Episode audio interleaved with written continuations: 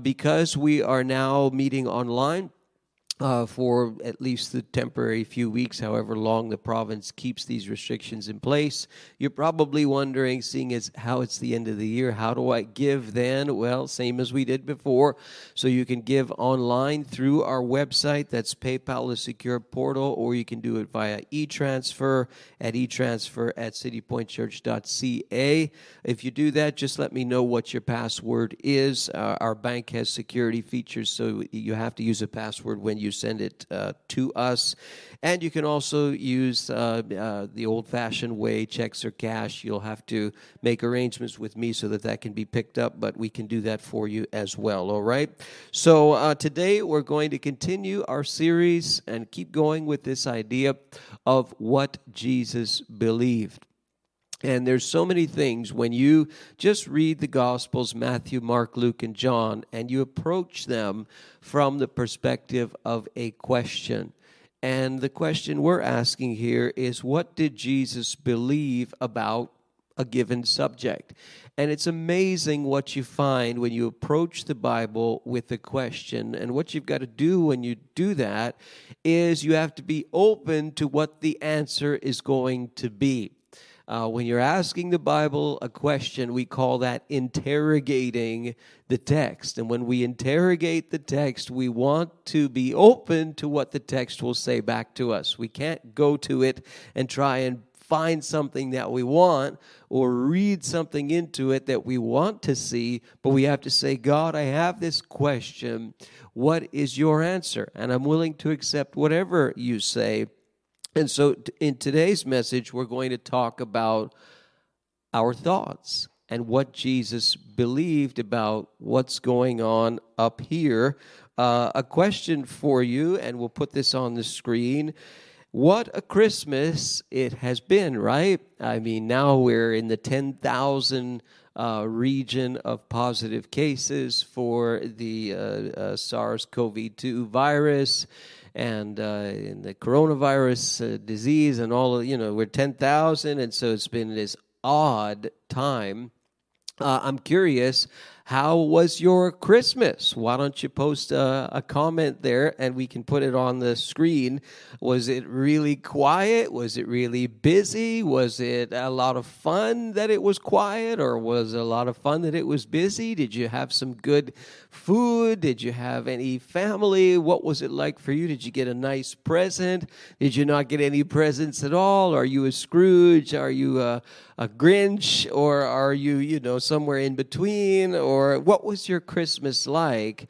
I ask this question because what we're thinking right now and what's going on in the minds of people today is what you'll see on your screen next there. There's anxiety and worry and trouble and discouragement. I mean, we thought we were getting out of it, and now we're thrown back into it. And they closed the movie theater on Monday with four hours' notice, laid the staff off, and boom, it just pow, just like that. And it, and you know, cases on the rise, and people are running around looking for PCR tests and rapid uh, uh, test kits, and and lineups of cars and people waiting for hours, and this level of anxiety moving into two years of this thing.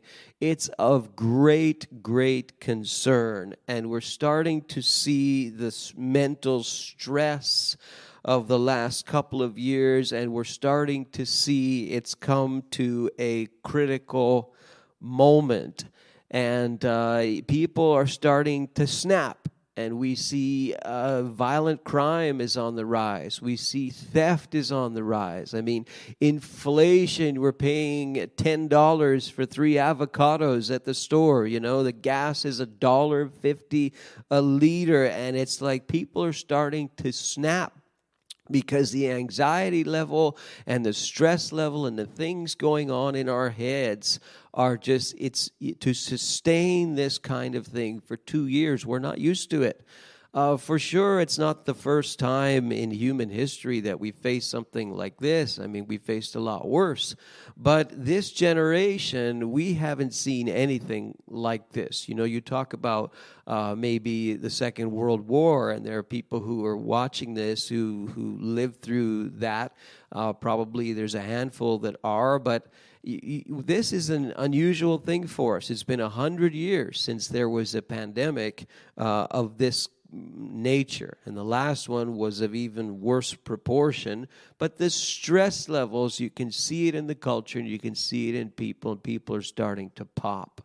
And it's of great concern. So when you look into the scripture, you say, well, what did Jesus think about this? What did Jesus believe about what we think about? So you think of it this way what did he think about what we think about? And when you approach the scripture with this question, uh, is Jesus concerned about the mind? Is, does he have things to say? Did he have beliefs about what we think about? It is staggering what you find when you ask the Gospels this question. And uh, you don't even have to go beyond the Gospels and a little bit of the book of Revelation to see Jesus' thoughts about our thoughts. He has many, and many uh, sermons could be developed on this. I'm just going to skim this just a little bit today. Uh, but I would challenge you to take a close look at the passages of Scripture that we're going to look at and to think about the reality that Jesus is very concerned about what we think about. And what he believes about our thoughts is quite profound. It's interesting that from Jesus' birth till after Jesus rose from the dead, you can see this idea of the mind and of thoughts is a prominent idea.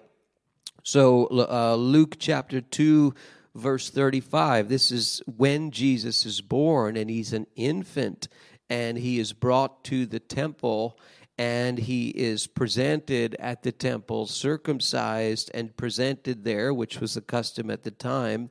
You see that there is a man named Simeon who, um, for lack of better words, performs this sort of baby dedication for young Mary and Joseph there, who are just following the rules, and they bring Jesus there.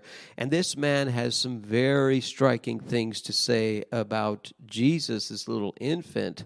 And verse 34 of Luke 2 Simeon blessed them and said to Mary, his mother, This child is destined to cause the falling and rising of many in Israel and a sign that will be spoken against, not for, but against. Can you imagine what Mary was thinking?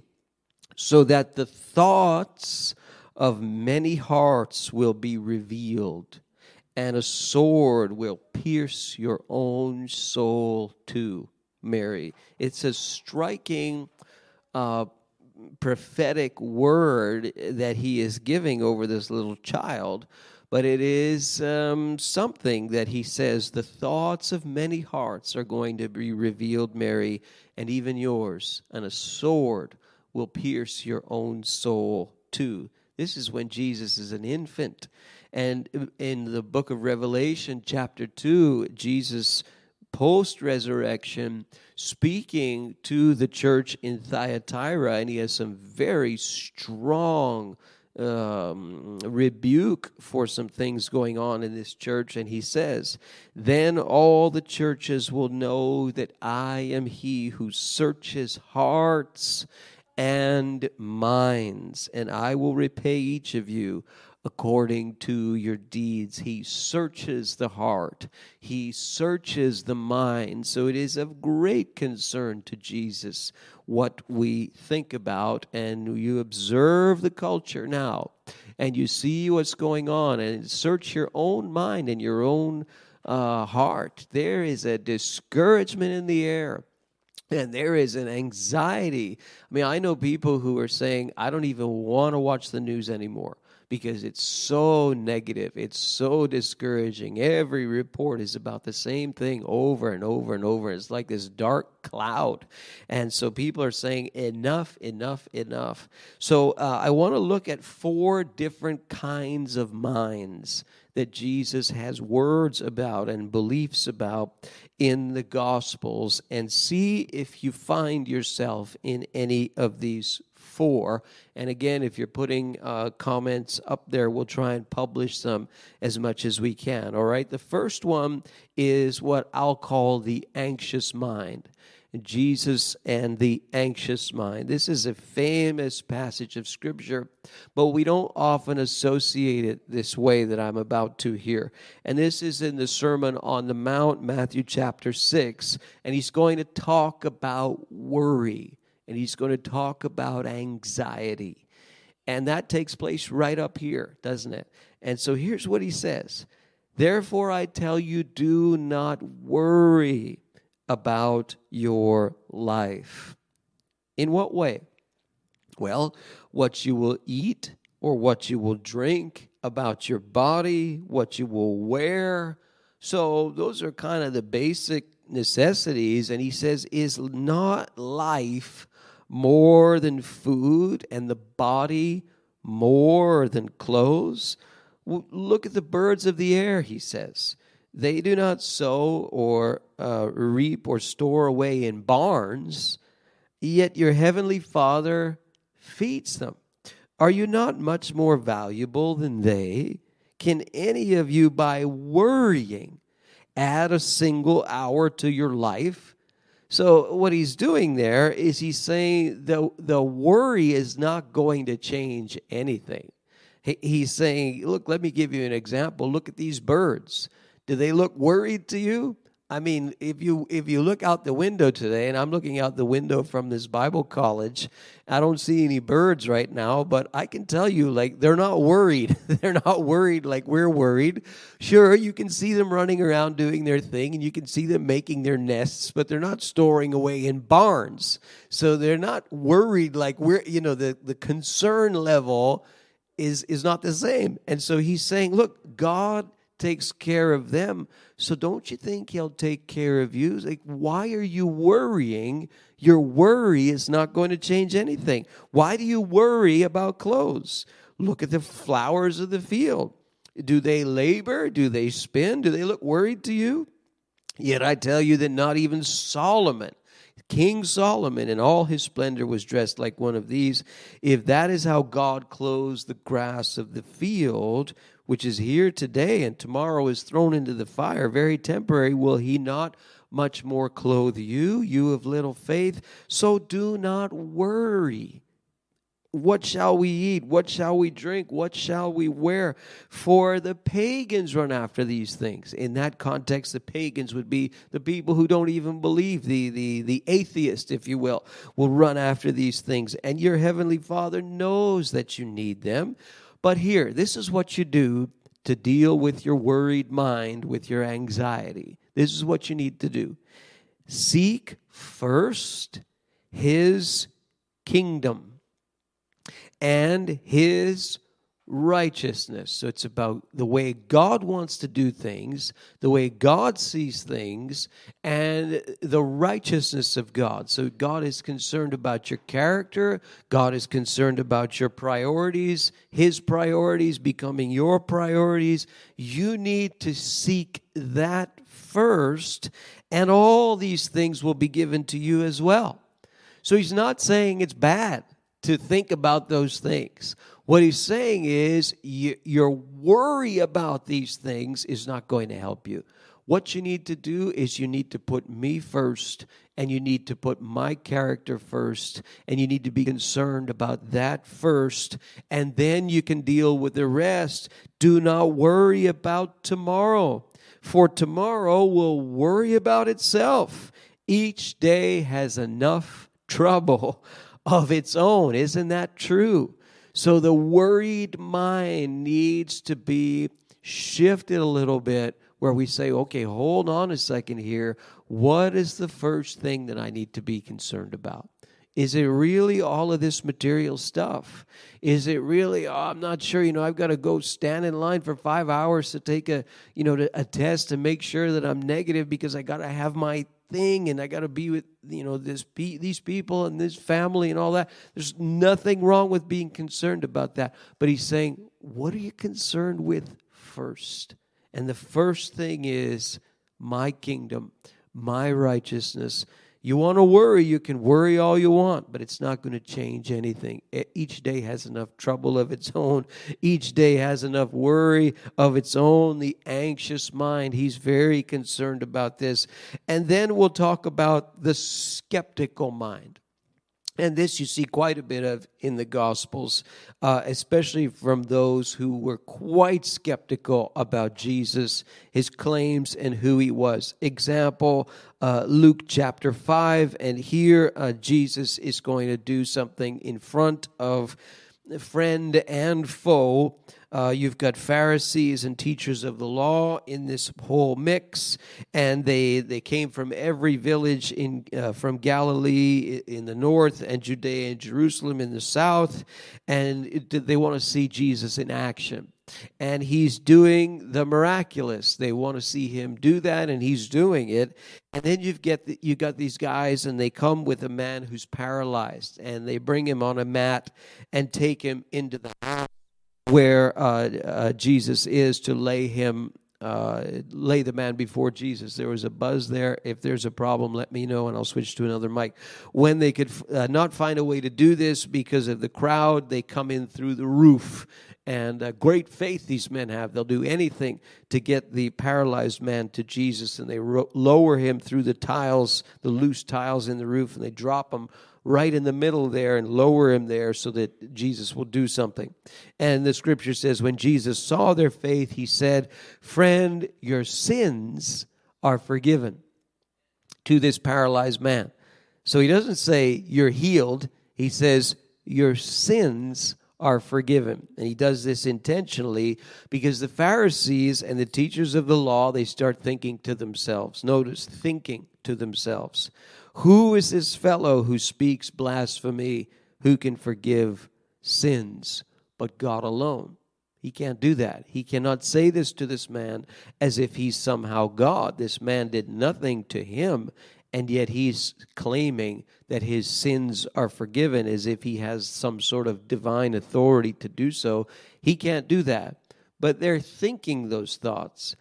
Verse 22 Jesus knew what they were thinking, the skeptical mind towards Him. Why are you thinking these things in your hearts?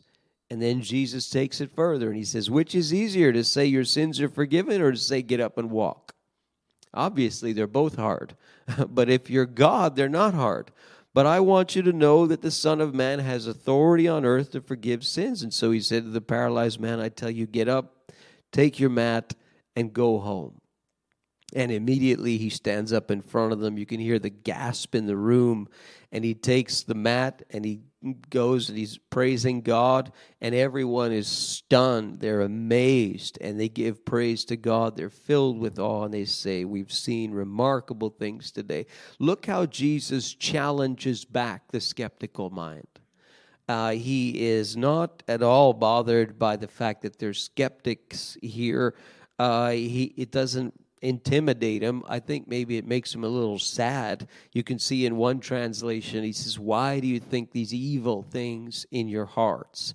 And but he challenges back and he pushes back on that skeptical mind. And this is what Jesus does over and over again in the Gospels. When there's a skeptical approach toward him, he goes right back and he shows even further who he is. Luke chapter 6, you've got Jesus going through the grain fields, and the disciples are picking heads of grain, and they rub, rub them in their hands and they eat the kernels. Uh oh, it's a Sabbath.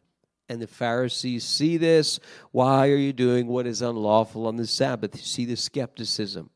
And Jesus answers them, and he gives the example of David from the Old Testament, how he entered the temple uh, and uh, uh, could have been the tabernacle at that time. Anyway, he eats the consecrated uh, bread and um, uh, wasn't allowed to eat. Only the priests were allowed, and Jesus cites this example from the Old Testament. And he says, The Son of Man, speaking to himself uh, about himself, is Lord of the Sabbath. Wow. Another Sabbath, he goes into the synagogue and he's teaching, and a man was there with a hand that's shriveled. He had some type of dropsy or something wrong with it with a hand, his right hand, and it's shriveled. It's the Sabbath, and the Pharisees, the teachers of the law, they're watching him, and they want to see if he's going to do something or attempt to do something to help this man on the Sabbath day. So they watch him closely to see if he would heal on the Sabbath, but Jesus knew what they were thinking and said to the man with the shriveled hand, Get up and stand in front of everyone. So the guy stands up there and he's got his hand, you know, shriveled, disabled, dropsy, whatever it is. And Jesus says to the little crowd there, and he says, I ask you, which is lawful to do on the Sabbath? To do good or to do evil? To save life or to destroy it? Look at this man. So he's going to make this man an example, an illustration to show the truth of God about the Sabbath. And so he looks around at them all and he says to the man, Stretch out your hand. And the man stretches it out. And he did so, and his hand is completely, miraculously restored. But the Pharisees and the teachers of the law were furious and began to discuss with one another how they might what they might do to Jesus. He knew their skeptical thoughts in verse 8, and he pushes it further and he says, Okay, I'm going to show you this. This is what you're thinking. And he pushes right back. And that's what Jesus does. Maybe you're skeptical toward him. Maybe you don't know if you can trust him. Uh, maybe you don't believe that he is who he says he is. Let me tell you, he's not intimidated by that at all, and he'll push right back and he'll reveal to you who he is. Uh, Matthew chapter 12, they bring a man who has a spiritual problem. This is, we're told, a demon possessed man who's also got physical problems. He's blind and he's mute, so he's a mess. He's he's blind, he's mute, he's got demon issues. Jesus heals him so that he could both talk and see. All the people are astonished and they say, "Could this be the son of David?" In other words, is this the Messiah that we've been waiting for? Pharisees again, they hear this. Skeptics. It is only by Beelzebul Ooh, that's a that's a name they're pulling out for the uh, the Satan, the devil, uh, the prince of demons. That this fellow drives out demons. So he's doing this magic, this sorcery, by dark powers. That's what's going on here. And Jesus, verse 25, knew their thoughts. There it is again. He knows of their skepticism, and he says, Every kingdom divided against itself will be ruined. So, uh, what are you saying? This nonsense. Why would Satan drive out Satan? Every city or household divided against itself will not stand. If Satan's driving himself out, his kingdom is ruined. He can't stand. But if it's by the Spirit of God that I drive out demons, then the kingdom of God has come to you. Remember, we'll talk about. Oh, a buzz again. Okay, we'll talk about the Spirit of God on uh, Wednesday night. But you see how Jesus again pushes back. So uh, maybe your mind is skeptical toward him. Uh, there is many a skeptic who have pursued Jesus with honesty even while retaining their skepticism, and have ended up turning the other way and become uh, followers of Jesus even in their skeptical moments. Okay. Uh, next, we have another example here, and this would be the mind of pride uh, the proud mind in Luke chapter 9. So, verse 46 an argument started among the disciples as to which of them would be the greatest.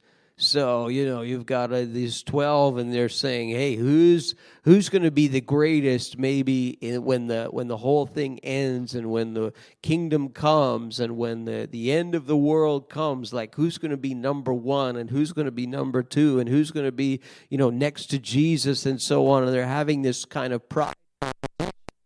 And so Jesus says to them, uh, Jesus, knowing their thoughts, verse forty-seven he takes a little child who had, and he had him stand next to him.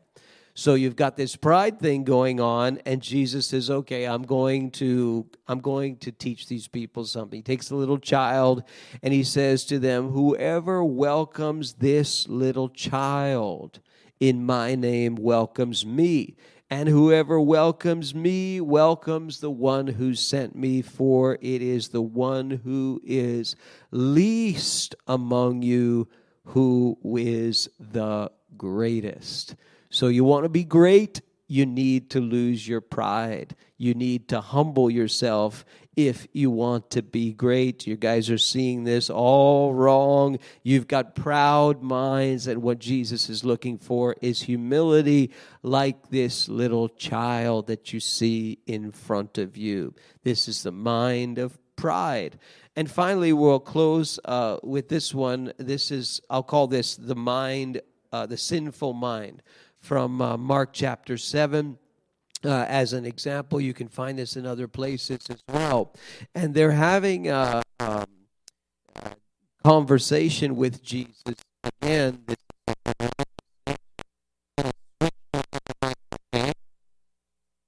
give us one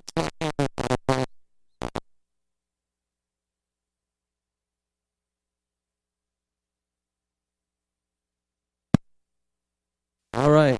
Oh, I think it's.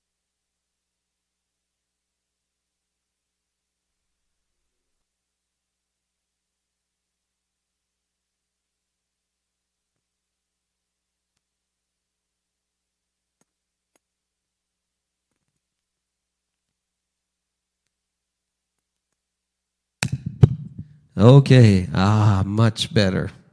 Let there be sound. Okay, so this is the last one and this is Jesus and the sinful mind. And here you have another religious debate, a little bit of skepticism here as well. And the Pharisees are saying, hey, you know, your disciples are washing hands the wrong way and they're not doing it and they're supposed to be ceremonially clean.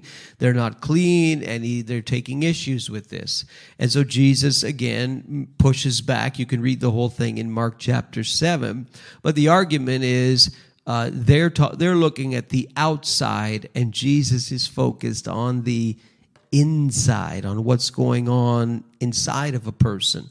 So he says, um, uh, verse 14, uh, listen to me, everyone. Understand this. Nothing outside a man can make him unclean by going into him. You're not spiritually unclean by what you eat, is what he's saying. It's what comes out of a man that makes him unclean. And then the disciples ask him later on, What do you mean by this? And Jesus is quite direct with them. We've looked at this before, and he says, Are you so dull? Don't you see that nothing that enters a man from the outside can make him unclean? For it doesn't go into his heart, but it goes into his stomach and then out of his body. And Mark makes a comment in saying this, Jesus declared all foods clean. So he's saying this business of all these kosher and dietary laws that we've been following for years and years and years, these are the external things. This has nothing to do with a man's character. This has nothing to do with whether they're spiritually clean or unclean. It's what comes out of the person that determines that. And here he says, what comes out of a man is what makes him unclean. For from within, on the inside, comes what? Out of men's hearts come evil thoughts. No microphone likes me today. Okay. Out of man's hearts come evil thoughts. It's a really goes by really fast, but it's really curious. As if to say that deeper than the thoughts of a person is the heart of the person. And if the heart of the person is corrupted, then that's going to corrupt their thoughts. It's going to cause their thoughts to be evil. Uh, evil thoughts, uh, sexual immorality, he says, theft, murder, adultery, greed, malice, deceit, lewdness, envy, slander, arrogance, folly, names a litany of, of sins there. And he says, These things come out of a man. They come from the inside of the person. They're the things that make the person unclean. And it's amazing that he even puts thoughts in there. So there's something deeper than the thoughts of the person and that is the heart of the person. And if that mind is a sinful mind, if that mind is constantly um, resting on evil thoughts, if that mind is just absorbed by that, then that Jesus is saying there's a problem deeper. There's a heart problem that has led to that. And the heart of that person is corrupted, and the heart needs to be changed. And this is why Jesus talks about this whole thing of Him coming and Him uh, setting people free from sin, and Him dying on the cross, and Him being raised from the dead, and Him sending the Holy Spirit, and the whole idea of being born again of the Spirit. It's something that takes place on the inside of the person that changes the very heart of the person, and that will also change the mind of the person. So, whether it's the anxious mind or the skeptical mind or the proud mind or the sinful mind, Jesus is very concerned about this. This is um, uh, all over the Gospels. I'm just doing a surface look here. But if you read them looking for the answer to this question, you'll be really surprised what you find. And that's to say nothing of Paul and Peter and James and so much discussion in the scripture about what goes on in between your ears. So Jesus indeed thinks about what you think about. And he is very concerned about that. And he wants our minds, especially at this time, to be focused on him and him first. And when you do that, and when you put him first, and when he's got first placed in your head and in your heart, you're going to find your anxiety is going to be lessened. You're going to find your skepticism will be uh, challenged, and Jesus will take you deeper toward Himself. You're going to find your pride will turn to humility. You're going to find that the sinful thoughts are going to start to change and become more and more holy. Let's pray together. And Simon, if you want to come to uh, the guitar and go ahead and play and sing whatever you want to do as we close out today. Father, we thank you and we praise you and we worship you. Uh, we're so thankful that, Lord, we can turn to you at any time. Uh, you accept us. Uh, you see us, you know us, you know the things that we think, you know the, the, the very dreams that we dream, all of these things. And so I pray today for each person who's watching uh, live now, those who are going to watch, those who are going to listen later. I pray you would speak to each heart. And uh, Lord, on a, on a simple, uh, a simple boxing day with a little skeleton crew here in the Bible College. By your Spirit, you would speak to each heart. And Lord, we would learn to put you first and foremost in our lives. We pray in Jesus' name. Amen.